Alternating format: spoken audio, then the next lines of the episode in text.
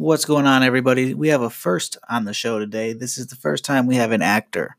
He's also a musician, political activist, uh, all around just really interesting guy. His name is DeAndre Bush. You might also know him as Visq. So we have a quick advertisement from Anchor, and then we got about uh, I don't know. It's a quite long interview. I think an hour and eighteen minutes. Talk about all sorts of stuff. Don't miss it. Let me know what you think. All right, you ready? Yep. This podcast. So we are live on Colin's Conversations. I- I'll let you introduce yourself. Let everybody know who you are, how you got here, and a little bit about what you do. All right. Um, my name is DeAndre Bush. Some of you may know me as Vis, V-I-S-Q. Um, I'm an actor. Um, went to school for media arts, digital filmmaking. As you can tell by the accent, I'm not originally from Cleveland. I'm from Alabama. Um, so I've been doing acting for a while, and music is just a, a side thing for me to do. Express my emotions, to vent, just like people who write or do spoken word poetry. So I've been in Cleveland about nine years, and I really like the music scene. It's very diverse, much different from Alabama, where it's just just one plain type of um, genre, basically trap music and stuff like that. Um, so Cleveland's a good place just to come and really get that city vibe Mm-hmm. instead of going to like bigger places like New York or Los Angeles. Like Cleveland's like that nice little pocket where you can learn how to hustle, how to start businesses, how to interact with different cultures.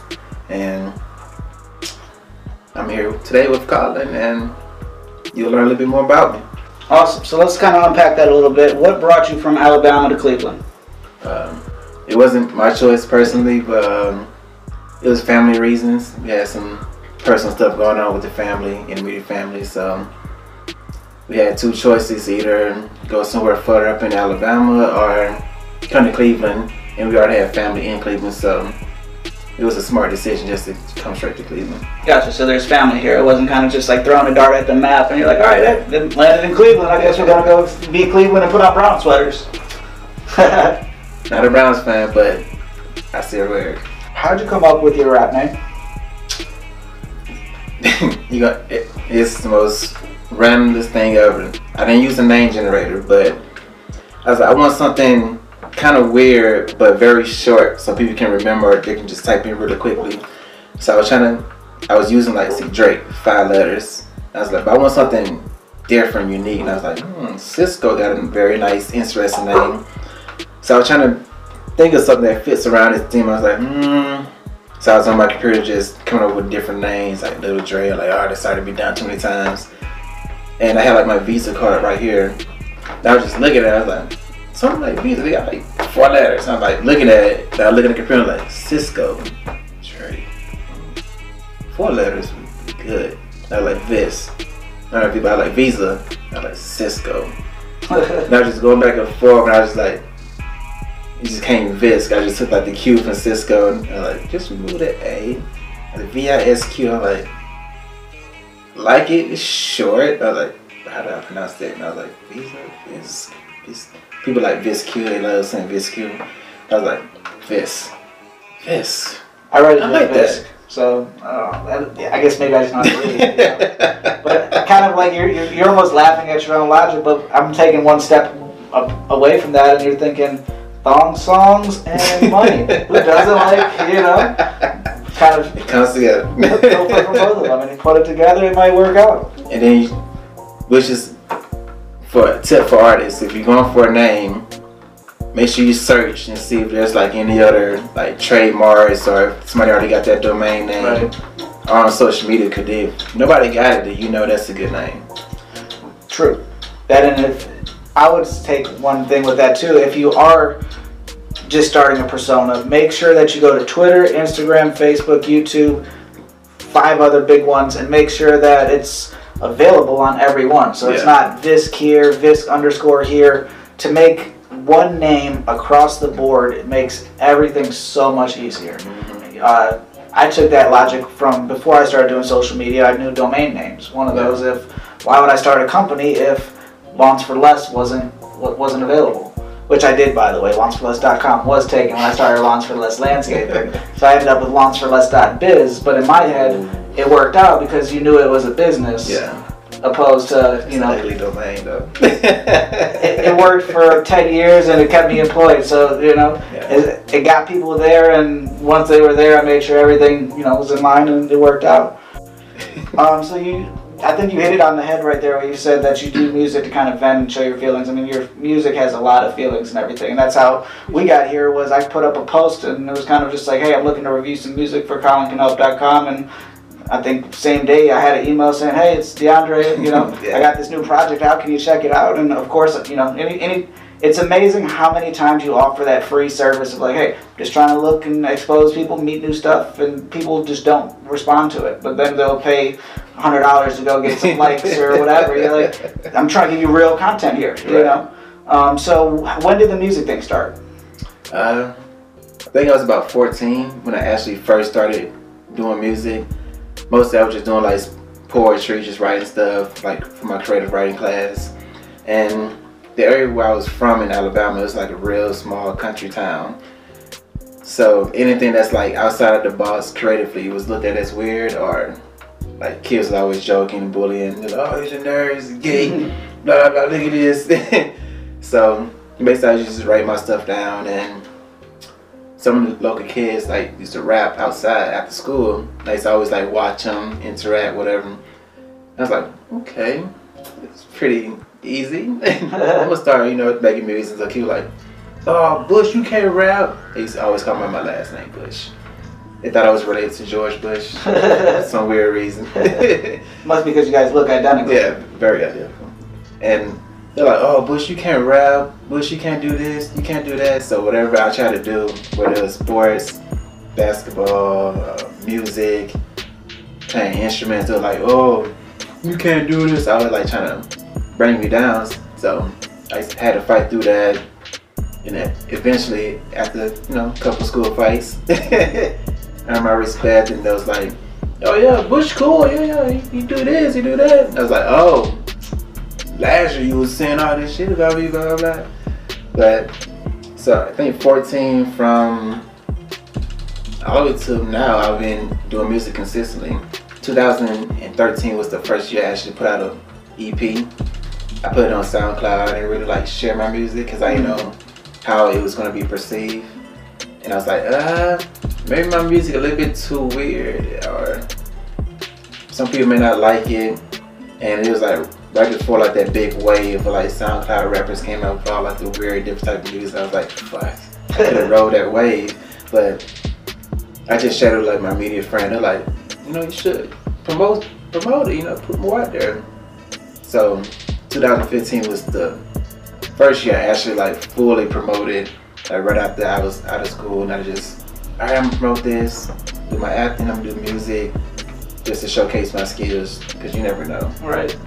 And uh, I'm really interested. I've got next to no musical ability. I know how to listen to music. I hate dancing, but like I'm always listening to different things. I'm always interested in the creative process. It kind of sounds like you like to do both the lyrics and you're making your own beats, or do you kind of find beats from other people? How does a typical song normally come together? I use other people's beats. Mhm. I have tried like in the past to make, I made like a couple of beats, but it was pretty uh, standard. Right. Um, I would say the process is I find a, a producer where let you use the beat for profit Right. and you just give them credit. So I listen to a couple of them. And I usually find like a smaller channel where we just network and just build that type of uh, relationship. Then I'll listen to a couple. I'm always writing stuff. So whenever I come across a beat and if that beat fits into like any one of my writers, I'm like, okay, I can use this for this. Even though it's an older song, I, I think I can make it work. So I record most of all my music on my laptop. I don't really get like a home studio. I just have like the microphone, laptop, and I just go at it. Right. Um, I went to a couple producers in Cleveland. Um, Skunk Studio, it's a pretty good one. Shout out to Skunk. Um, Brett Fox Studios is another one. She's a very good engineer, lots of experience, and I just like, even if I don't go to them all the time, I just like supporting like those businesses because I know how it is. All right. Just to even just do like one song with them, and then go to another producer, do another one. and it's just how you build relationships. You got to network. You got to talk. recording people that I in Cleveland. If you're looking kind of just to kind of branch out and find different sounds, Ty C. Um, Ty C, we're still waiting to get you on the show. Uh, C's a great guy. With Okay. kind of as a musical producer, the only complaint anybody's ever come up with, being me, being anybody. He, he's Curly, Curly Chuck, yeah, Oh, he's, he's done some things with him. Um, Um, but I, I talked with him a little bit. Gotcha. Yeah, go go work with him. But that dude, my only criticism is he makes shit sound too clean. Like, it is. kind of, you, you hear somebody sing or whatever, and you're like, dude, they'll never be able to recreate that. You know, like you made them sound like a motherfucking angel. Yeah. You know, but um, him and then Adi Ray of Invasion Studios. Do you know Adi? I don't think I do. Uh, they're over in Maple Heights. That's another one. I heard of the studio, but Yeah, they're blowing up studio wise. I just saw them on Instagram today saying they're getting so booked up. You know, that's kind of building up a waiting list, which is always a good sign. That's yeah, uh, that's really Curly Chuck does a lot of recording over there. okay. That's where I filmed uh, the Curly Chuck interview that came out last week, this week. He's probably taking up all the studio time. That's probably.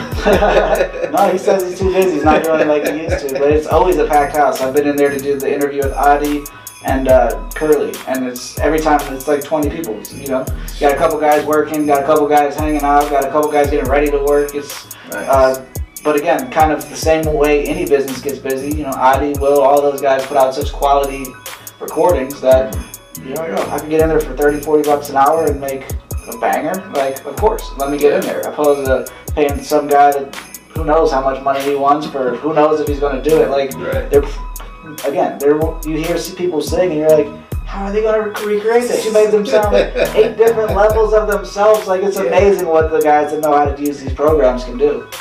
But definitely check out surfaded.com. Okay.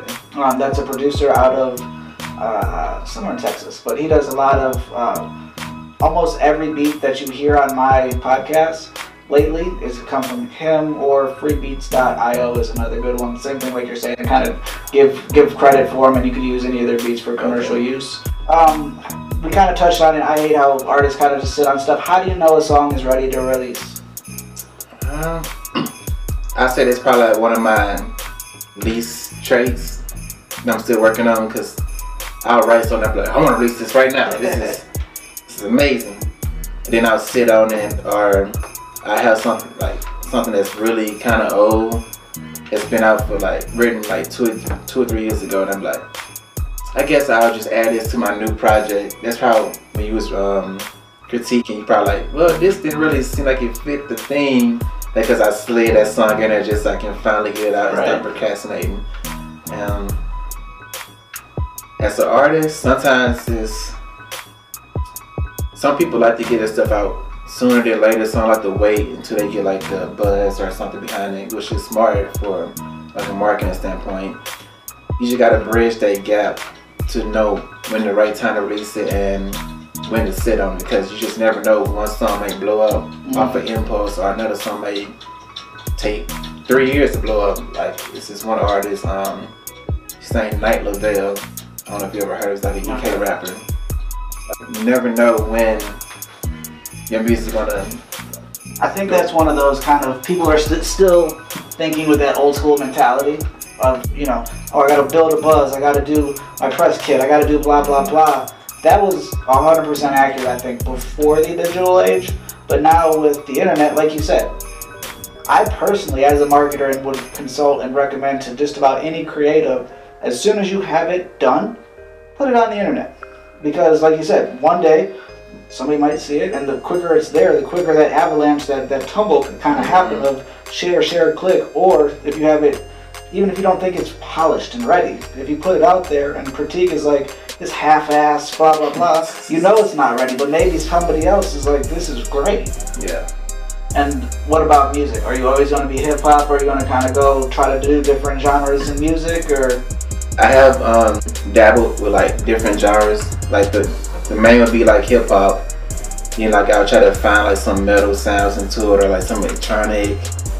Like I like diversifying my music, just like I do my acting. Mm-hmm. And it just you become a better artist once you listen to like other types of music and reach out to other fans because that's where the, the money's at. Like if you got just one set like your whole life. You're not pulling income from different types of. That's why Drake is so successful because he went into like pop. He went into reggae. Like he went into these different avenues, and that's how you become a really successful artist. Just to like you don't gotta do a whole album, just Mhm. like metal bass or whatever. As long as you just bring some of those sounds in, like a genre blending type of album, I think you have like a huge appeal to everybody.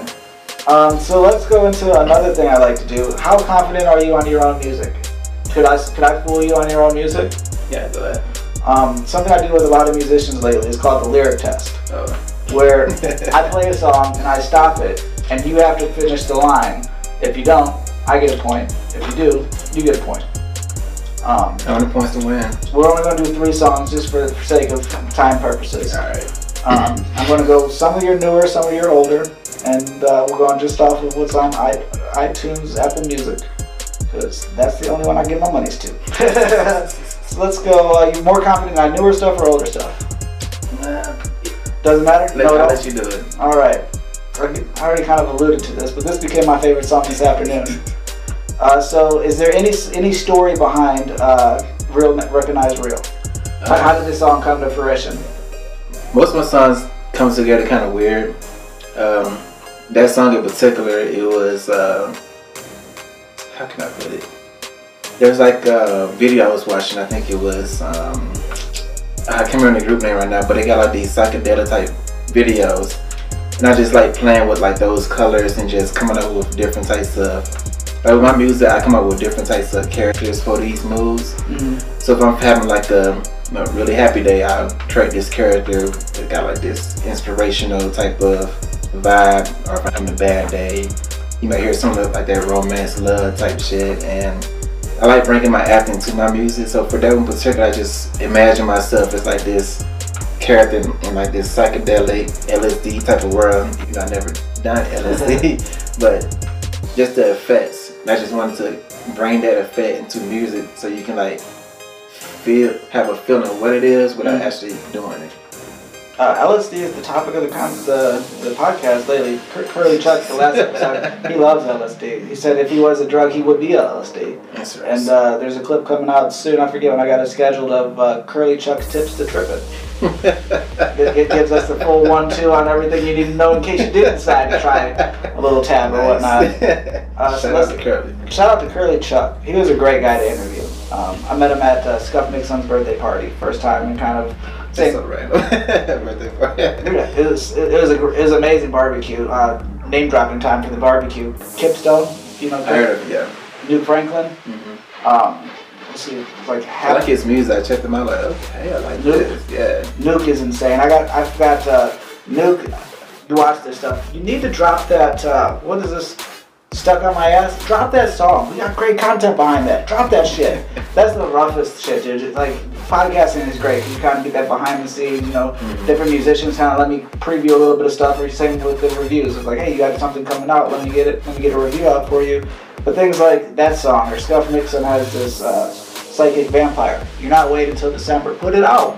You know, it's you're like you hear these things and you're like, how could they just sit on this in the vault? Like you got this in the vault and you're like Yeah. not re- not ready to put it out or whatever reason. You're like, I know there's logic behind it, but you're like, man, as a fan, I love the sound. I don't know the difference between it's fully mastered and 80% mastered. Just you know, shoot it out and let me get it. But uh, yeah, Nuke uh, is the actually we're about to get into the lyric test. Is the only one that I fooled on the lyrics since I've done this. Mm. Dang, dude. I, I, I went deep, I, I went deep enough in his archive. I love Nuketown, and apparently that's not his favorite project. And like I went deep enough in his newer stuff, like was just fresh on the brain. It was great. Kip was on the on the couch, like off camera, and Mhm. like the third one, he's like, "I know this one. You need help." uh, but uh, Kip is actually gonna be on the show pretty soon. I'm looking really forward to that. He's one another one of those where like he's been on the radar in either scheduling or whatever, but he's got a new project coming out. Um, so we're gonna kind of help try to promote that with the podcast. Without further ado, though, let's get to the lyric test. Uh, this is off of Metamorphosis. This is uh, 2018, so it's kind of fresh, kind of not. Yeah. Party at nine for the fun freeze. One girl throat, so I smacked on the cheeks. Let's see, we'll go a little bit further in. No word about it, I just keep it real. Don't worry about the way They got a lot of I pauses in this song. This word don't matter. We jump about the mountain with ice skates. Party at nine for the with, with some fun freaks. Party at nine for the fun freaks. One One for one. Right on. Let's go to uh, something off Voices in My Head. Let's see. What's your favorite song off this project? Mm, I would say voices in my head or demons in the rain. It's like my two, but demons in the rain is like my most creative one. So let's not go with those. See, there's, Trap. there's some logic in my question. Let's try to up, up the ante on this one. We're going to go with press play. Uh, is there any stories behind this, or is this kind of just a fun song? What's what's behind the door here? That one was actually a, a girl, well, a, a female that I met um, at an Airbnb when I was in Los Angeles. Mm. She was just happened to be there when I was getting in, and we chatted up, started you know, talking. She was pretty cool. And then press play happened. So I'll press play. Alright. We met to do some fun things with the sleeping star in my dream. You did what? We got takeout for two. Okay. Love the puff the hairdo. Wearing them jeans, watching this wing. Um, she's the queen looking for a king. Wearing them jeans, watching this wing. She's the queen, looking for a king. Two for two. And uh, we'll go with something off the. it's one of those things where, like, people are always get kind of nervous when they're on the spot and it's a test, but you're like, you wrote the test. you know, you can't get much easier I'm, there. I'm an actor. I always got to be prepared. Um, let's go here. Let's go. Uh, if anybody needs to know anything else about They Can't Stand Me, ColinCanHelp.com has a great review. Well, I think it's great. We don't know how. How, how did you like the review? I liked it. it gave me constructive criticism because I noticed the mistakes before you poured them out, like the intro. I was like, oh yeah, I did try to, but it was too late. Alright, I already already released it. Right? Yeah, it's one.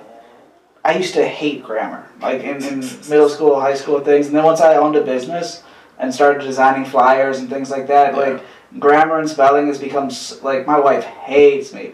She'll be in the middle of like trying to scrape me out in a text, and I'm like, wrong there. like I can't help it. Like, you're an asshole. I'm just trying to help you. You know. Um, but I'm glad you said that because every review that I try to do, I always try to. Music's all music's not for everybody at the same time Yeah. and things like that. But there's good and bad in every artistic thing, and it's obviously subjective. What you think is good, what I think is good, completely different things. But I always try to to. This is just what it is. Like this, I have no full opinion. You, you can get that at the very end, but like this is you know a more rap song. This is more creative song. Kind of oh this is good. This is good. This is bad. I wouldn't do this. You know, it's kind of. yeah. And again, I'm not the musician, but as somebody that does marketing, as somebody that listens to music, like that ear is different than the creative. But if you put both those together, I think that's how you kind of make Mhm. classic stuff. You know. Yeah, That's what I like about your review. Cause like, like if you reviewed it, you have like this way that you see it, then somebody else may review it have a different way. Exactly. And that's how I think like people should make music. They have like different perspectives because like even the artists may have like an abstract idea of what they want to paint, but then other people are like, oh, I see this in this painting, or I see this in this painting, Right. and just getting that constructive criticism is, is good. So future artists don't take it as an offense. It's not a personal attack. Take the criticism, learn from it, build on it. and uh, let's go from this one. Are you woke or awake? How did this one come? That was yeah, I know it. You, you know this one off the bat. Are there any good stories behind it, or any uh, behind the scenes things people Um, should know? For that one, it was more so just like looking like around your your surroundings, like how the world is, you know, is, is going right now. Mm. A lot of my work is kind of abstract, but if you really like see like type of things I'm putting together, you just like okay, I understand where he's trying to. Right. I like putting the music like in the, uh, basically pulling the listener into this character's shoes so they can see this world that's around them. kind of I listened to the uh, to this project first before I listened to anything, or before I even realized you were an actor. But once I realized that you were an actor, a lot of more things made sense. To where, like you said, you're trying to pull people into different characters. Where a lot of it isn't the most what am I trying to say polished music, but Mhm. it's kind of gives you that if you follow the words of what you're saying, and I think I put this in a couple songs for the review. Yeah. Of, if you follow it, you're like, all right, this dude's clearly trying to paint a picture, and it's a vivid picture. Kind of take yourself away from just trying to bob your head to like actually listen to it, and it's kind of just like the the audible storyboard of what a, a video or a music or even just a full short film would be. That's what um, Anna from Cleveland.com said when she reviewed um, the Voices in My Head one. Mm-hmm. Same thing, yeah. So let's go into Are You Woke or Awake? The more, how you became so great. Understand things on break. Hey, I don't hate them now. Is it worthwhile? Can't even see the hate. Man, let me see. Can't Watch me now, right? Hey, I don't hate it now. Is it worthwhile? Can't even hold the hate, man, blood is at the rate. Decode the deconstruction of a superhero. Warp speed, catching bullets and making zero. I understand plenty, leaning out the henny. Say they gonna kill me. Killed it. Three out of three. You aced uh, Fisk University. Congratulations. Um, on the music tip, let's plug this back so we can actually get real record. Did I do it backwards since I started with the most recent and kind of went backwards in the chronologically? but that's what that's what I like though. That way be like, oh, he just this type, and you like, oh shit, this is way much different. I think I put it in the review I did for yours of kind of listening to it gave me that feeling of kind of there's quality here. This isn't polished, polished yet, but like two or three more albums from now, or two or three more projects, Yeah. or kind of the collection of you know from the face of many to metamorphosis to voices in my head to they can't stand me. Like I, I guarantee of those four there, there's at least one or two from each project that's downloaded to where you know by the time you get three or four more of those if I go one or two, I got ten songs of this that are like, all right, these are my everyday listens, you know. that's what I like for people. Like you at least find one song on any of my albums that you would like, Right. and that's what I like because then you can have like a piece from everything. You just make Absolutely. like a collection. Yeah. Um, you said you're doing your all your stuff yourself. Are you Mac? Are you PC? How are you recording? I use um, PC because that's what I have. I have a Surface Pro. Um, if I did have a Mac, I would love to use Logic and all those other programs, but yeah, PC. One of my favorite segments is, what are your top three apps that you use in a given day? Hmm. Uh, Robinhood, Instagram. It's a toss up between Twitter and Facebook because I'm on both of them same. Mm, I say I say Twitter. So you're doing stocks and building your brand. It sounds like is what you're doing throughout your day. Uh, those that don't know about Robinhood, Robinhood is great. Uh, Colin R84. If you want to sign up, use that code right there so you can get a free stock. I can get a free stock. Not sponsored, but they do get free stocks, and it's free stock trading. Um, what would you say about Robinhood if you had to give a, like a 30 second explanation of what it is? Robinhood is basically a streamlined process where you can invest in stocks and cryptocurrency, just like the big ballers do. And you don't need a lot of money. Like you can invest with like two dollars. So it's not like you gotta put your whole paycheck into like a stock. But it's real simple on your phone. The big thing is it's no fees for buying and selling. So No fees. you know, if you go to Scott's, you know, Scottrade or something like that, and Yeah. you buy a stock for ten dollars, it goes up two dollars, but it costs seven dollars to buy it and four dollars to sell it. You need to get a double up before you make any money. Where with Yeah. Robinhood, you buy a three dollar stock, it goes up to three fifty. You can cash out right there, Mhm. and you're right there. Did, have you seen that Cash App now has stocks? I have. I saw the, the cryptocurrency one. The, the, it's going to be interesting to see how that affects Robinhood because with Cash App you could do fractional stocks. So the other day I bought like twelve dollars of Berkshire Hathaway. yeah, you know. that's You know that's not going anywhere. I had twelve dollars to put somewhere. I, I had, I think I had, uh, yeah, I found out about it through Joe Rogan because Joe Rogan is my my Oprah. Through through all that I'm doing here, I'm trying to be the Joe Joe Rogan and the Jamie Vernal all in one, Okay. and kind of, and I want to be the guys from JRE Clips and clip all my shit out and kind of go that route. But that's kind of like the blueprint of like ten years from now. That's where Colin's conversations is going to be. But I learned about that um, this Cash App thing through them, and I was like, perfect. I just cut a log for somebody. They paid me forty bucks to Cash App. I was like, let's see what it's all about, you know. So I went and bought. Like 15 different, one couple dollars here, couple dollars there, and The only difference from Robinhood is as soon as you sell, uh, they take like the government tax out. Like, Yeah. I think I made like a five something, and just to kind of see how the selling and everything worked. I think um, it was like a one cent tax or something, which you know, Yeah. what, what are you gonna do? Yeah. But to be able to buy a fractional of, you know, Facebook is a couple hundred dollars a share. Apple, Amazon is two what two grand a share or something like that. So if you can kind of just get in at a couple dollars each week and keep throwing it at it, like it's a brilliant thing. Cash App is amazing. It's passive income. What's your favorite form of passive income? Hmm. Favorite? Well, stocks is definitely one of them. Um, Have you been into stock trading long? I think this would be my second year. Like I knew about it like well, like in 2015, Mhm. right when I was still in school. Um, I hate breaking this up because I was thinking about Bitcoin before it exploded. I, I, I kick myself so often. When Bitcoin was first, I, I used to sell computers at Micro Center, uh, 2000, was that, 9? Like, what you know, seems like ages ago. But back then, I knew about Bitcoin because there's all the nerds around everybody. And at that point, it was, I don't know, a couple of dollars. It was affordable. But the only people that were using Bitcoin were drug dealers and criminals on the black market. Silk And I was like, I was, I was so afraid to buy a Bitcoin because I was like, that's got to just be like signing up to say, hey, I'm a criminal. And then, you know, five, ten, yeah, what was it now? Ten years go by. If I would have put five dollars, and I would have been a fucking millionaire. But I was afraid to be labeled a criminal.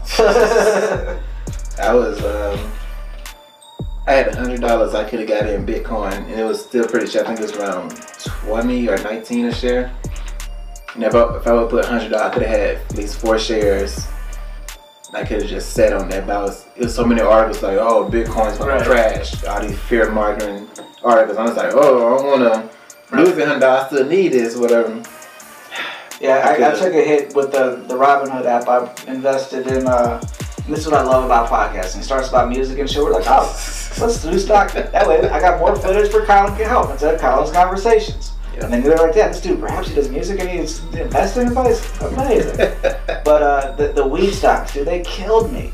oh yeah. You know, it's one of those, you know it's a booming market, and then there's, uh, I'm not going to say the name of them, just because I hate them. I don't want to give them any type of publicity, Aurora? but Aurora? no, it's, it's not. That's one of the big ones. Uh, Canopy Trust is who it is. Ah. yeah. I bought only like fifty bucks worth. You know, not not a lot, but at the time it was like four or five dollars a share. The fucking weekend I bought it. There's a big story about they were. Uh, I forget if they were just growing too many plants or if they were selling their things on the black market still. And I'm like, come on, man! It, it dropped like eighty percent in like a month and a half, and it's one of those like on the Robinhood app it's still listed as a buy, so they're you know. Yeah. eight, eight out of ten analysts or whatever say it's going to come back, but like that's the hardest thing of nowadays being able to just a live thing on your thing on your phone, and it's like, huh. They say you're going to come back, but I'm looking at a negative fifty dollar return on you. Why didn't I go with more of this stock or that stock? Or, Right. um, I first started when I, I wanted to do like seven different segments with this podcast because I had no idea how much fucking time was in, involved in doing a podcast when I first started. And one of them was building a building a portfolio on 150 bucks. I wanted to do a daily like investing type thing. Um, reason I stopped doing it is, do you know how boring of content it is when you're doing those slow like 20 cent gain, sell, buy, whatever, you know? Day Um, trading. yeah, just pretty much like every other day trade. You know, like hold for two or three days, just trying to find something that goes up ten percent so you could buy something else. Um, but within kind of, it's amazing how I used to be really interested in sports. Like I'd be able to tell you this, you know, Indians are here, Cavs are winning this, blah blah blah. Now I know nothing about that, but you're like, oh, what do you know about Disney? I know they're down 14% and blah blah blah.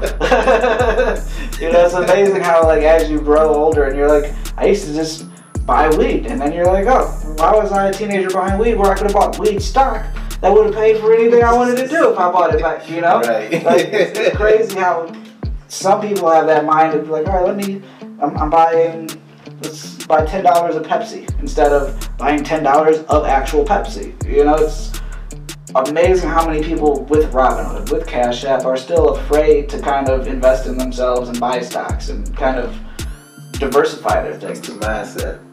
What is your song? I should have done better research. I should know songs, but you have one one of your newer ones on "They Can't Stand Me," where you, you have two or three different dividend lines. Yeah. I think you're the only rapper that I know of that's talking about dividends and cash flows. Hey.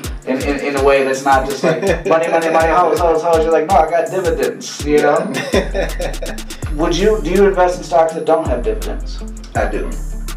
Um, there's UGAZ. I don't know if you heard of them or not. Guys. It's like a natural gas. Um, Okay. So UGAZ and this one brand called Naked. They do like intimate, like underwear and stuff like that. Mhm. Those I'm watching pretty close because Naked's like four cent right now. Gotcha. But like the volume is like 10 million. So people they're like manipulating the, the, the market, but like if that goes up to what Lulu is, that Lululemon, right. The ridiculously expensive pants. yeah. if they shoots, I have like 600 and some shares in Naked at four cents a share. So that goes up to like twenty dollars. Like that's a couple grand right there. Oh, for sure. Yeah. So you like kind of going with that risky kind of penny stock mentality opposed to going with the, you know, the, the big names. I have did a couple, like when I was really like investing, when I had like the money. Um, Nokia, I was doing Nokia, I was doing um, most of the big names. I do like day trading Mm-hmm. just so I can get that quick money instead of like Right. buying like hundred dollars worth of shares. Um, did a couple for Microsoft when I knew that was gonna go up. Did a call and got it pretty good. Got a two hundred dollar return. I was like, yeah, okay, nice. One day you gonna lose like two hundred. Like fuck, this shit supposed to go up.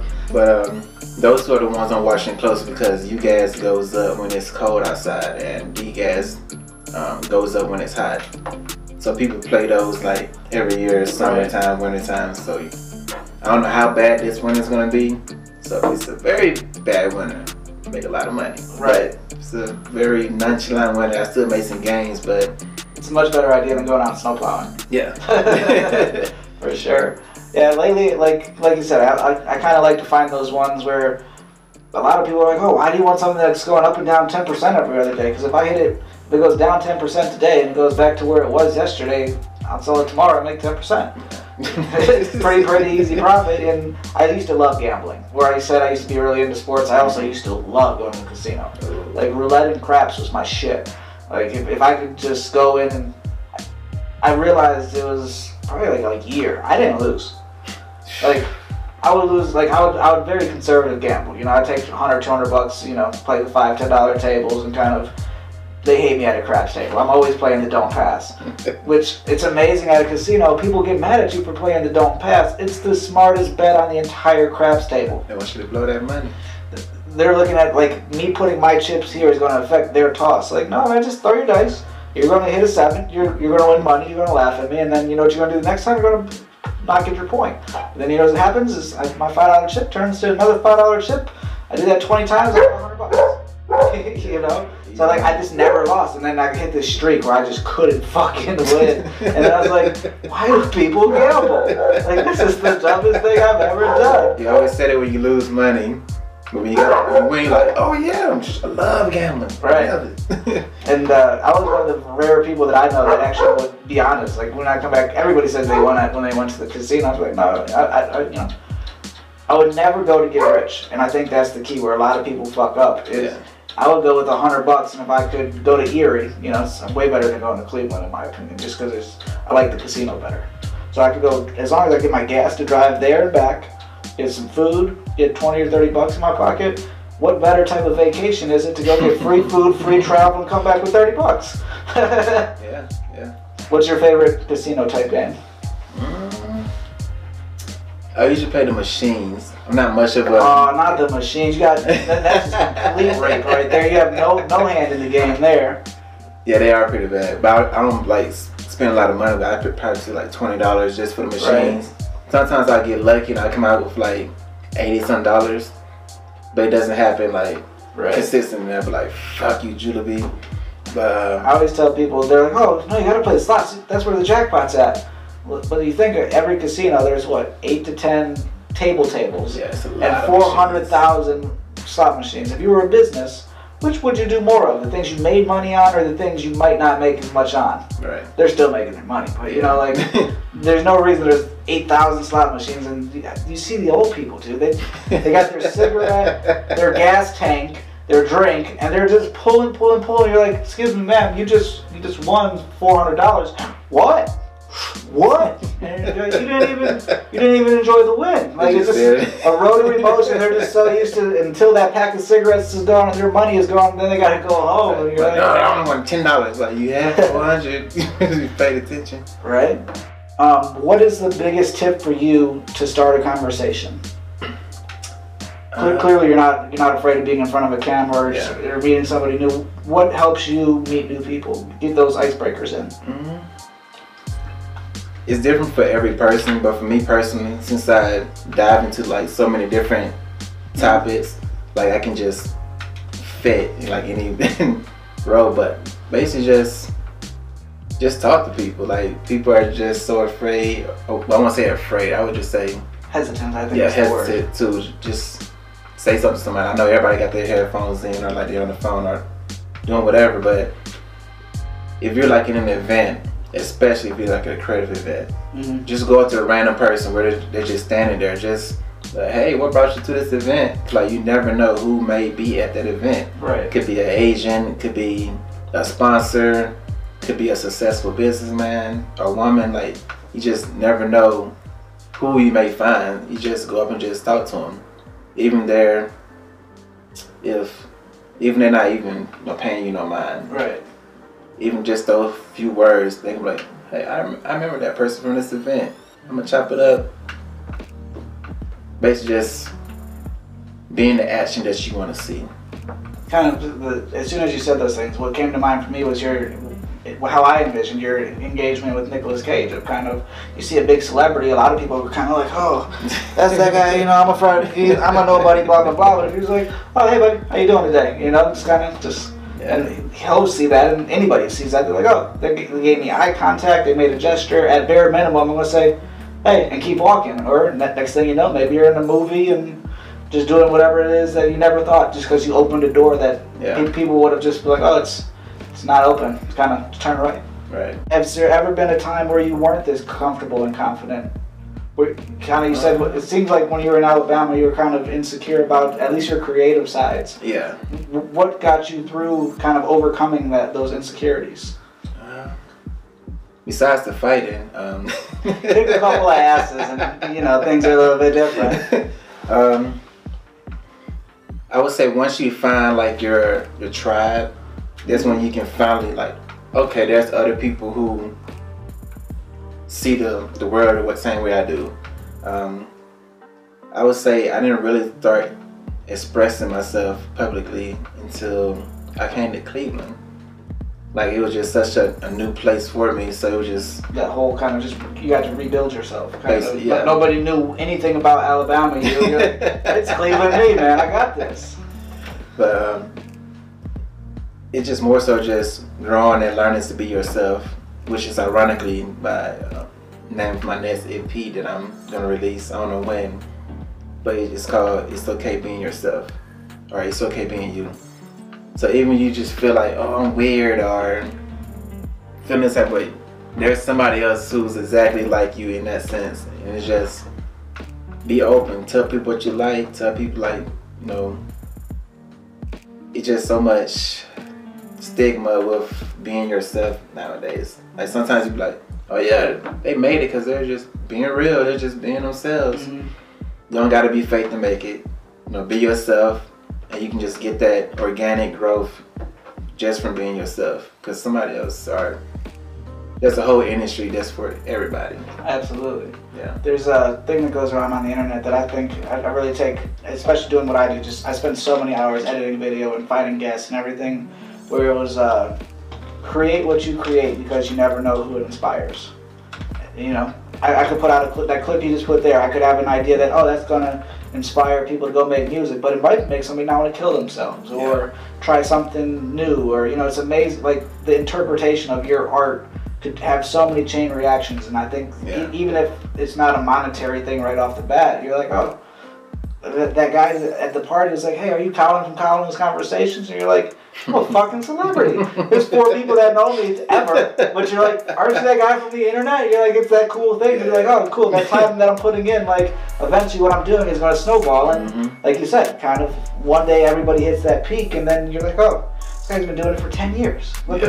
at he's got a thousand episodes I can go through. I love his show now. You know, it's amazing how that snowball could happen Mhm. being an actor, how do you get acting work? If somebody is like yourself and wants to start acting, what do you do to go find different roles or get into different projects? Well, I would say for if you are in Cleveland area, the best way to do is go on Facebook, and there's a lot of um, casting agencies that post daily looking for, especially if they're like films in town. So right now there's two films in town, Cherry and the Untitled Fred Hampton Project, and I was on both those sets as an extra. And Angela Baum, is somebody you should go on Facebook and look up and add as a friend. She's a casting director.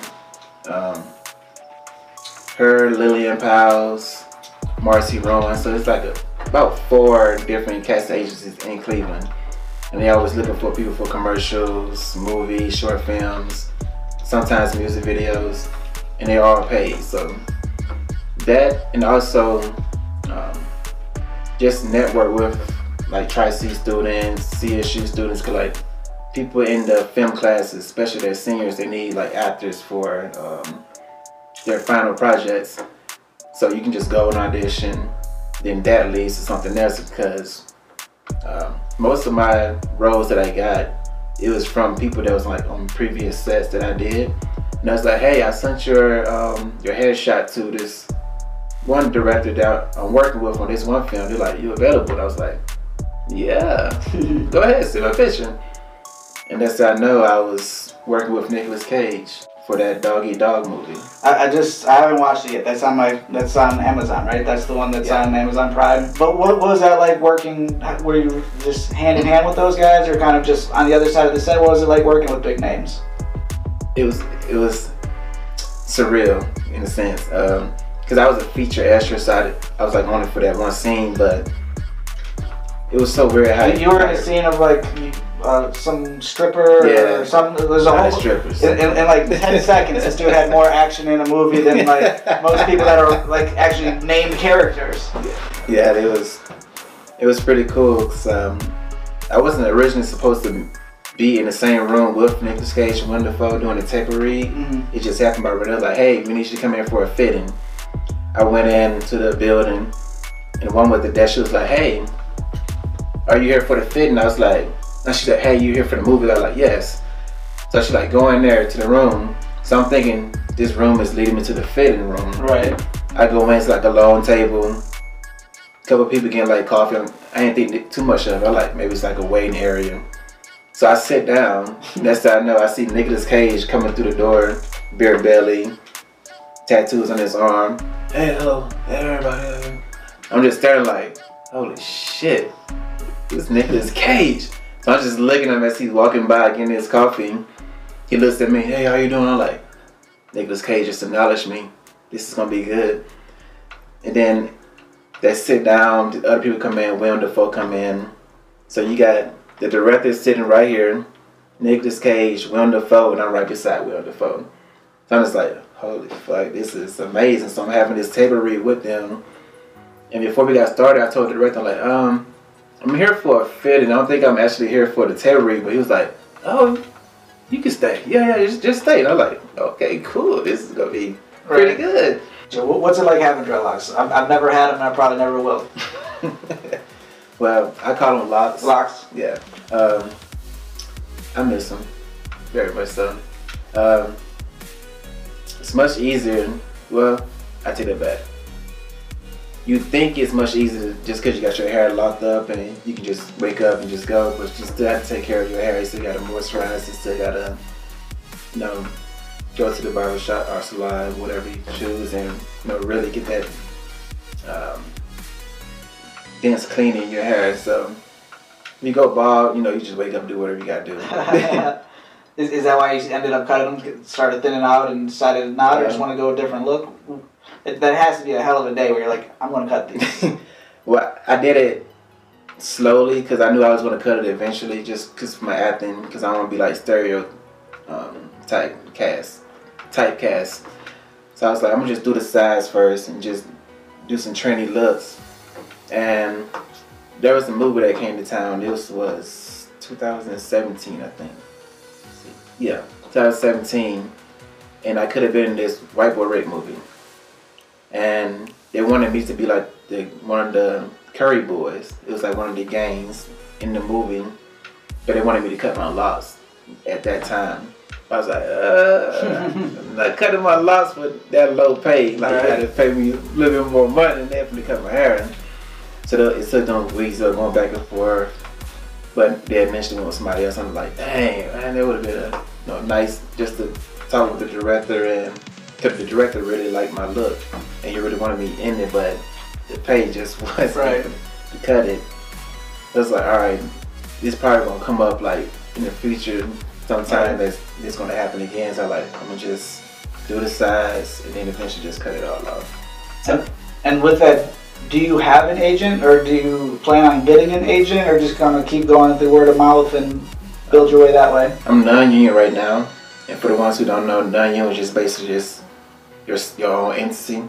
Um, I haven't really looked for agencies because a lot of agents they want, you know, they gotta make money, so they Right. want somebody who got like some type of Following and buzz behind them. Um, non-union right now, but I know once I get to like L.A. or um, Atlanta, if possible, if I can just get into that SAG uh, membership. Screen Actors Guild. Yeah, it's like three thousand something for it. But if you get in that, then you can basically like get the same work as those big name time actors. Just kind of you pay that fee and kind of just put your name into the hat to Yeah, a casting director that's like, oh, I need somebody for this. and it's and like you have people who are like adding you for like different roles, so so you don't have to do it yourself. They can just, oh yeah, I submitted you for ten of these films, and if I hear something back, then that's how that uh, SAG after stuff work. Um, Ohio's kind of, I think, the little articles I see, aren't we kind of trying to do more like tax breaks and stuff to kind of Yeah. bring more big think- films and stuff in? Yeah, they passed a recent uh, law, and that's why you, you got Cherry and that Untitled Fred to move here now because of the tax credit. Well, the problem is they're not hiring any starring actors, but like I guess since they're just bringing jobs to Cleveland, I guess it helps. But don't see them actually getting like a big production here though. Right. It it probably will come, but no time soon I see it happening. Like you have a lot of casting agencies, um, but a lot of them are like for extras, and some of them do commercials, but they're like you have the background casting agency, you have like the other ones who will find like commercial work for you, but those are like kind of a hit and miss. Like they like you, they'll hire you, but Right. or represent you, I should say. But if they don't really like you, or if you're too green, then they're like, ah, try again in another couple Right. months. But LA, you got like so many different filmmakers from schools, colleges, universities, and just Seems just like more. I think you're oversaturated out there, but there's also a lot more funding out there, so it kind of like yeah, balances out that saturation and kind of allows talent to kind of get through, right? yeah. So the last ones I got for you, if we'll, we'll pick this into a split question, if somebody wanted to check you out, or say wink wink, somebody like a podcast was helping promote some more of your stuff, if somebody could only watch one of your acting projects, what would you have them watch? Or if not only one, what would be that introductory of you to make them a fan? It's two of them, but um, Only only one. if you have Amazon Prime, I'm sure many of you do. There's a movie called Banger that was shot here locally in Cleveland, and it has some big names in there. You got Pinky from Fridays in it. Um, it's a lot of you know B list celebrities. I'm in that movie, and I have about four or five scenes in the movie. I was a star. It was a starter role. Check it out on Amazon. It's called Banger. B A N G E R. Um, what type of parts do you like? You kind of do a little bit of anything that comes your way, or do you really want to go drama, comedy? I think I can fit pretty much into. I'm a pretty um, versatile actor. Mhm. Um, but I really love fantasy. Like if I get a a chance to start like in a fantasy movie where I got like a sword and some type of magic that's dealing with, I'll kill it. It's villain or protagonist, whatever it may be, I, I would love to do um, fantasy. Um, I have done a couple comedy, like short films, so I do that pretty well. Um, I think the one you would probably least find me in, mm, probably be a romance, but I think I still can play it off well, but that probably be the least one that I want to do. But fantasy, comedy, thriller, action, those are like my favorite. Gotcha. You also list that you're a cinematographer. Is that kind of what got you to uh, get on YouTube and start making videos, both of music and getting into acting, or was that because you liked acting that you wanted to get behind the camera? A little bit of both. Like acting was the most consistent thing, like growing up, that I wanted to do, versus everything else. But I also love how movies were made and shot, and just that fantasy world, just to create whatever type of world that you want, Mm-hmm. intrigued me. So I went to uh, Tri-C Metro campus for media arts and digital filmmaking.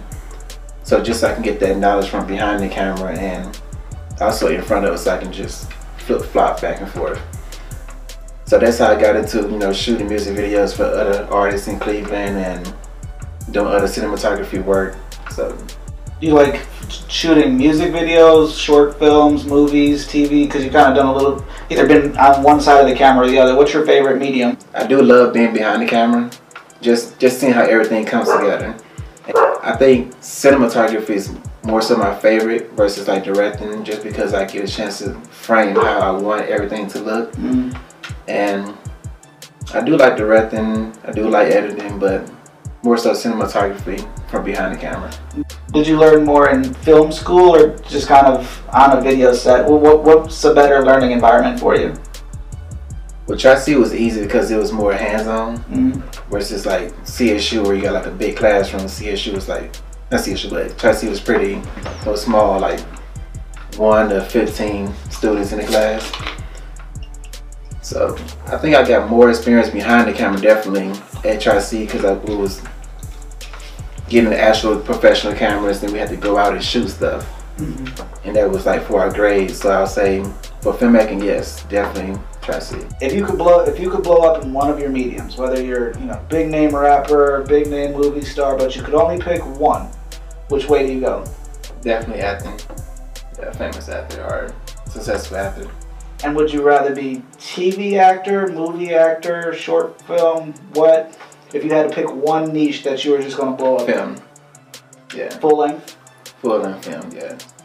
And how many years until you foresee that happening? Yeah. I always look at everything like you have to figure out how to reverse engineer it. If if you had to reverse engineer, how long is it going to take you To be to be? successful or just be to- in that industry. All you have to do is make those movies. You have to do no other jobs, no nothing. Um, That level of success. Just pick the projects you want. I would say about four or five years. And are you going to relocate to do that? Or are you going to have to move out to California? Can you do Can you do that through the Ohio scene? It's like a very low percent chance to hear it because they only come here for extras. They don't really come here for like starring roles. So I have to go to like Atlanta or Los Angeles. Um, what is your biggest tip to either an actor or musician that's trying to promote themselves on social media? Um, don't be afraid to put your work out there. I say it's the biggest one because a lot of people are afraid to really express themselves because they don't want to be like, um, what's the word I'm looking for? Ridiculed? I guess you can say ridicule, yeah. But like, they don't want to feel like they're just in this corner. It's like, dang, everybody think my stuff is weird or um, no, some type of stigma. Just it's okay to be yourself. Promote yourself. Put your content out there because like that's gonna lead to something else. Like there's always there's millions of people browsing these social medias. Like Right. you never know who's gonna hit you up one day. So just don't be afraid to put your art out there. I, I would definitely agree. And uh, yeah, I'm in a lot of because again, I, I have the Colin's conversations, but Colin Can Help is the other brand that I'm working on get, getting out there, and that's more of just marketing, consulting, digital services, things like that. And it's amazing in the in the different podcast groups or blog groups. Oh, what do I do to build traffic? How do I get the audience? You know, like I, my favorite is I want to start a podcast, but like, why are you making excuses when you could make content? And it's amazing. Like I kind of, I think before we started rolling, I touched on it. It started out, it's uh, put away, but I had this small little tiny gorilla tripod with that cell phone there that would sit on a table in front of a guest. And then I got to from there because again I, w- I knew I was going to do it. I knew that podcasting and video things were where I needed to be for my marketing stuff. But I, I didn't have the money for that camera over there. I didn't have this laptop, and this is all a year ago. But each week I had that. Then I got the twenty dollar tripod. Now I'm not on the table. Now I'm above the table, right at eye level. I can do a swivel if I'm behind it. I got a lot more capabilities there. And then a couple episodes in that, I was like, the, the sound sucks. Like the video is on point, but the sound is like I hear everybody around me opposed to that. So then I got the Shure MV88 uh, plugs right into your lightning port multi-directional condenser mic, which I could be in the, we could be in the middle of Starbucks and you're hearing you and me and not all the other crazy stuff. I mean, a little bit of that obviously, but like that sound quality made a difference. And you know, a couple months went by, I got the camera, I got the laptop, and as all those things come together, I noticed each each thing. Today we got the lights. Everybody, let me know how you like the lighting in this clip because just learning lighting. Um, but I think it makes a big difference in a tiny little test. I, I gotta edit it, but in the hour before you got here, I made an unboxing video of this. I got the full room almost set, and next thing you know, a small little room in your house is a full fucking studio. Yeah. and uh, a lot of people don't start because, oh, well, where do I record? How do I record? Just try it. If it works, cool. If you don't like the way it turned out, try a different. Or Yeah. talk to somebody like yourself. You're like, hey, you do acting. Like, how do I be more comfortable in front of a camera? Or you do music. What do I need to use for recording equipment? It's Yeah. it's amazing how many people just are afraid to ask that question. And I think that's why it, this was originally the Colin Can Help podcast. Way too many fucking words. people didn't remember it. It didn't roll off the tongue, anything like that. Yeah. But that was also when it was kind of just started off with me just reading blogs of what I wrote and kind of just making the audio version. Because I'm a huge believer everything needs to be in any medium that you can. It could be a graphic, a text, video, audio. Like people learn different ways, and if I could have all my stuff on different every the similar message on any type of medium that you want, it's game over. You know, mm-hmm. whether you're an audio guy, you're gonna have my podcast. If you like to read, go to the blog. But it was that, and then I was like, this isn't working. You know, it's, it's boring as fuck. who wants to read it? Who wants to listen to a guy just? Oh well, this is uh, walk for a dog app review. You know, pretty. Uh, just talk about it. Come on, doggy, let's go. But then I realized getting guests is the biggest thing. Is Yeah.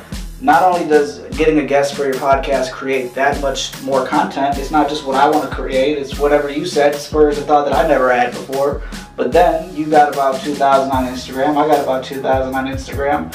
Everything that I put out from this conversation then has a 4,000 person audience for the both of us. One of those, like, oh, I want to talk to that guy because he puts everybody on. He finds quality people. He might know somebody for me to talk to, or they're like, wow, that guy had the exact look I was looking for for a role. Yeah. And then all of those things align, and next thing, a year from now, you're making music with C and Nuke, and I'm in a film as an extra just because you're like, hey, they need a funny looking white guy. Can you get down here in 20 minutes? Yeah. Going to start winding it down here. You are the reason I spent about two hours today. I, like I said, I always listen to Joe Rogan, but because of you, I made sure to go back to ep- like hundred episodes ago when Andrew Yang was on, on Yes. so that I could not be completely retarded, knowing that you are the number one pro Andrew Yang rapper ever. Uh, you actually have uh, at least two songs. Is that right about Andrew Yang? Three. Three. Yeah. Um, what is it about Andrew Yang that you like? Uh, I about I started by saying that I was never really into politics. Like 2008, I voted for Obama, but it was like it wasn't really for the policies, you know. Like man, president. Um, but earlier this couple months ago, I was just on Facebook and I saw this ad. It was like Asian man running for president wants to get every adult a thousand dollars a month. I'm like, the fuck? Like, is this some clickbait? What do we got I was like, I like it. I clicked on the video, watched a couple. I was like, he's making sense. Like, I'm gonna go on YouTube and see what's about him. And he really got me into politics and just like really like diving into like politicians, um, policies, how they affect everyone, and the whole spiel. And I just,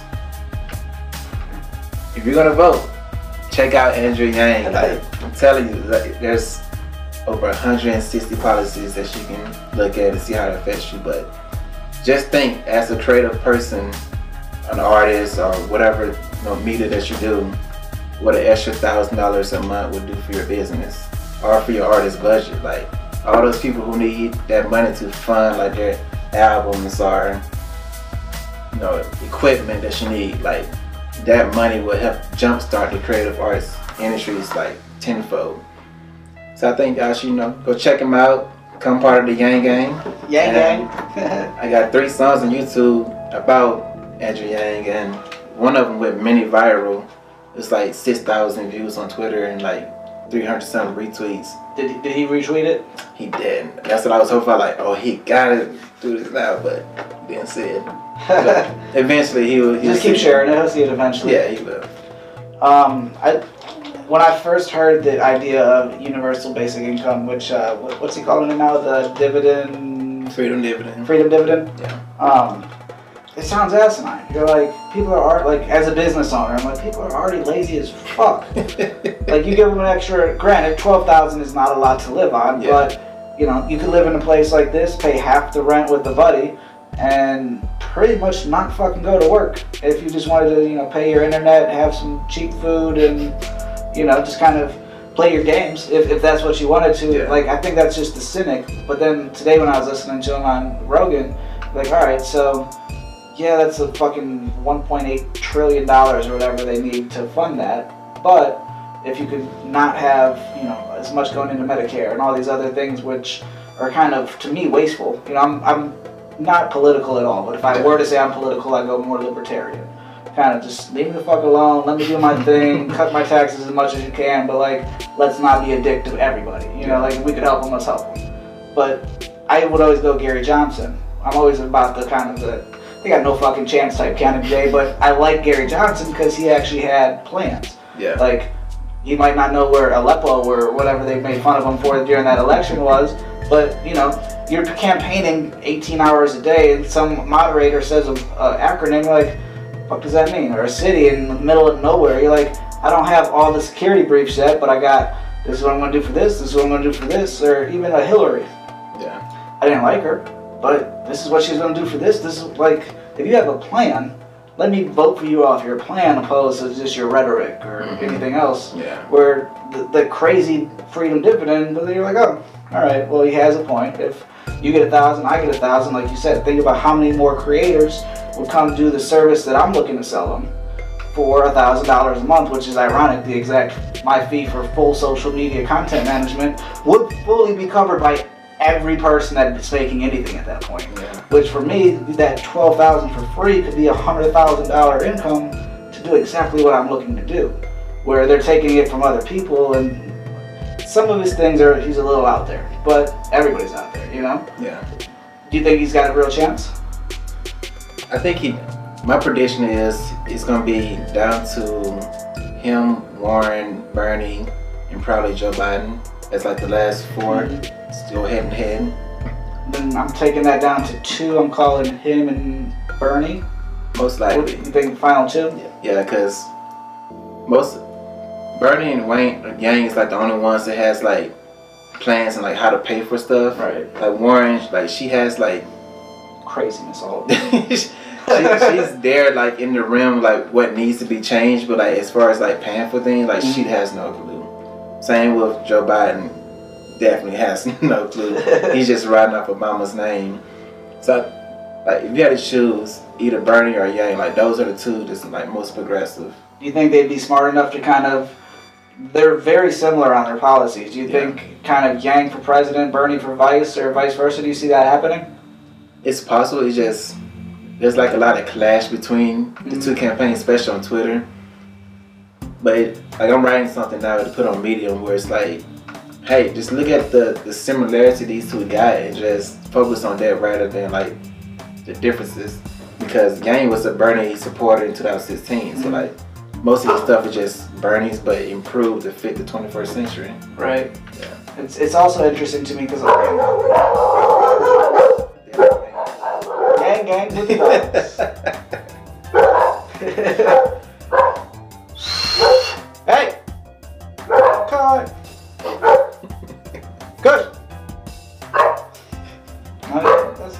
call you.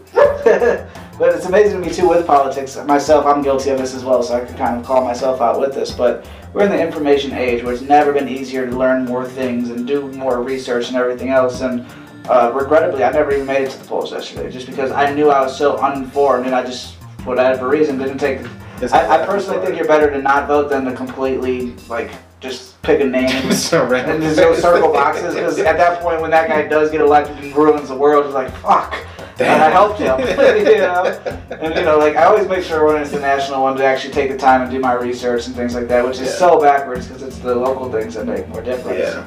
Um, but with politics, you're a rapper and and everything else that you do with politics. How how can you get more people into Andrew Yang or to support anything in politics? Because it clearly is an important thing we're kind of lacking. um, it's like a huge like um, misinformation with politics. Like most people think that their vote their vote don't count, or Right. they're like there's some type of like rigging in place where like there's no point for me to, to go vote if you know they're gonna rig it whatever. I, a lot of it's just fear mongering, just so people want to show up to those ballots and actually you know vote.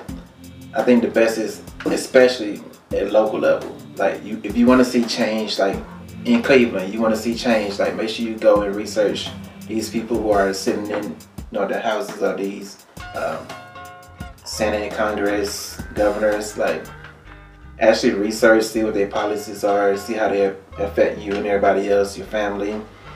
And I think if more rappers, like you don't gotta drop like a a whole song about Right. A campaign, but just like just throw a couple lines in there that's like politi- politically charged, just so people can be like, "Mm, I heard him slip something in there about Sanders. Okay, I thought he was just this type of rapper, but I see he got you know Right. some intellect behind that, and I just music space is filled with so much. Um, I mean, everybody likes what they like, but like drugs and like Right. Overdoses, like so much like stuff.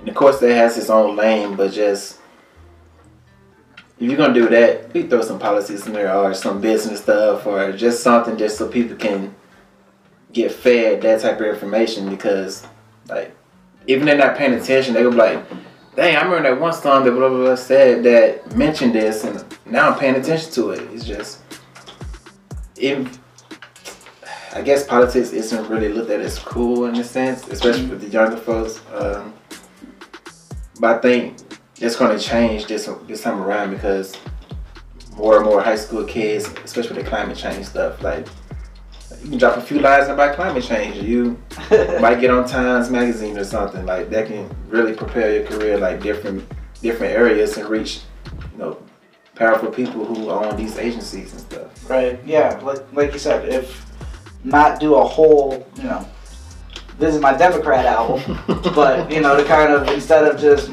you know selling drugs and the economics of that, if you could figure out how to stay on a corner and not go to jail and flip a profit, you could also figure out how to go to Robinhood, type in your my code, get a free stock, and then turn that into more and more and more. It's kind of just take that trap hip hop fun vibe and throw dividends and Andrew Yang. Just really, I mean, it's kind of what you do to then also got on my radar to be like, oh, this isn't just a fucking SoundCloud rapper that's just like, I got Xanax, I got hoes, I got it all, man. And you're like, oh, I want to have this guy in my house and, you know, have a full on conversation. But when, when you can see, came dressed like that just to.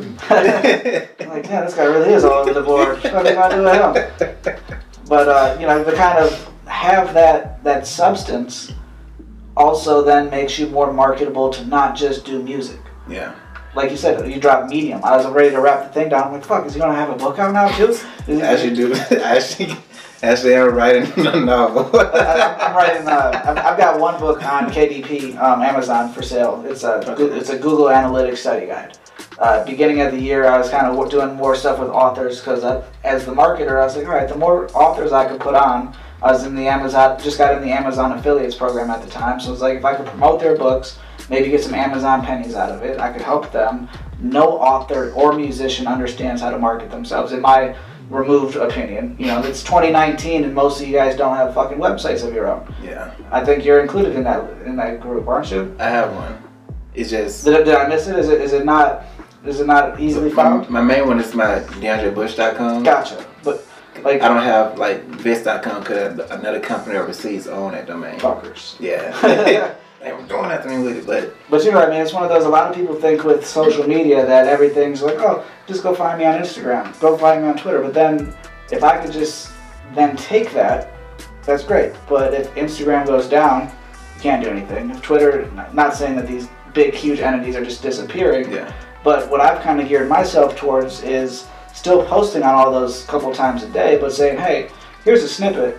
Go to colincanhelp.com for the full thing because once you go to colincanhelp.com, if you were to go click any of the advertisements, I'm gonna get some money off of that. Opposed to you could click my shit all day on Instagram, Yeah. could build up hundred thousand followers. It's not making me any money. you know, like it's kind of working through the funnel. Oh, but back to books. That's I forgot how we got off that. I was working with authors, and they're all doing the KDP, the uh, self-publishing thing, and I was Mhm. like, to really understand how to help them with this process, I kind of have to go through it. I don't re- read hardly any books. I'm not really. That's not how I learn. I'd rather either the audio version or watch it or whatever. Gotcha. But I was like, all right, I got to do it. And one weekend I went and passed all the Google certifications just to kind of help build my marketing brand. And I was like, there's no reason you should have to watch as many videos as you do.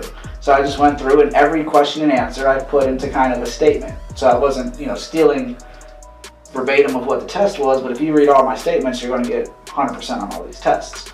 So then I've actually sold 55, I think, copies. I don't hardly ever promote it or anything, but by, That's from affiliate marketing, right? uh, no, that's just from people buying that book. Ah, gotcha. Um, it'd be, I, I'd actually almost make more than a penny. I think if you were to click my link and then buy my book through my link, kind of figure out how to piggyback on those. You know, um, I'm all about that. Like, hey mom, are you ordering anything? Well, give me a heads up. You know, let me uh, send you a link. I'll be sending to my friends, I'm like, I ain't gonna be buying nothing on online. Holi- holidays are coming up, everybody. I got a ShareASale account. I can make a commission off of it. right? Uh, the, the one I got now on uh, ColinCanHelp.com, I think, I hope will do well. If I can get people to keep looking at it, is uh, I think it's eight or ten dollars. I can get maximum off of if you buy an Amazon gift card through the, the little you know text box. Yeah. How many people are buying Amazon gift cards for the holidays? So if I can get enough traffic just to come to my site and then see, oh fuck, I do need a gift for mom, Amazon Prime. Or that's that's what it was. It wasn't a gift card. It's if I could get somebody to sign up for Prime, it's like Oh, eight yeah, or ten dollars. yeah. Which everybody when's there, everybody has Prime. So why not get the gift through me, help me out, so I could put that money into making more content. You still get your Prime account. Everybody wins. Yeah. And people hate Amazon for some reason. A lot of people think it's like scams. Like, oh, that's scams. Yeah, you're like, no, it, it costs you nothing extra. Yeah. I make money, and it allows me to do what I want instead of have to go do the other jobs that I don't want to do. So how I end every interview, I'm gonna get up and kind of refocus this camera. I call this the digital soapbox. It's your way to end the interview on any any way that you want to do. Whether you want to go promotional, inspirational. Closing statement. You already know. I'm a politician now. Andrew Yang type two. Close this down. How many um, seconds are? Uh, you get one minute. oh, one minute. Yeah, that's definitely a closing statement. Use all of it, half of it, whatever you want to go. Start whenever you're ready. Um, thank y'all for watching Colin Can Help podcast. Shout out to Colin for having me on today. Um, a lot of you may have seen me around somewhere in Cleveland because a lot of people said it to me like I've seen you somewhere before because I'm literally everywhere. Um, if you are an actor, don't be afraid to reach out to me on just on my social media, Instagram, particularly DeAndre Bush. You can just type me in to find me if you have any questions. Um, I pretty much do a little bit of everything creative art. So if anybody out there want to collab on something or just need some advice, I'm open to do that for you. Um, if you aren't into politics, make sure you you research your politics. Also, go check out Andrew Yang. Think about what a thousand dollars a month would do for you.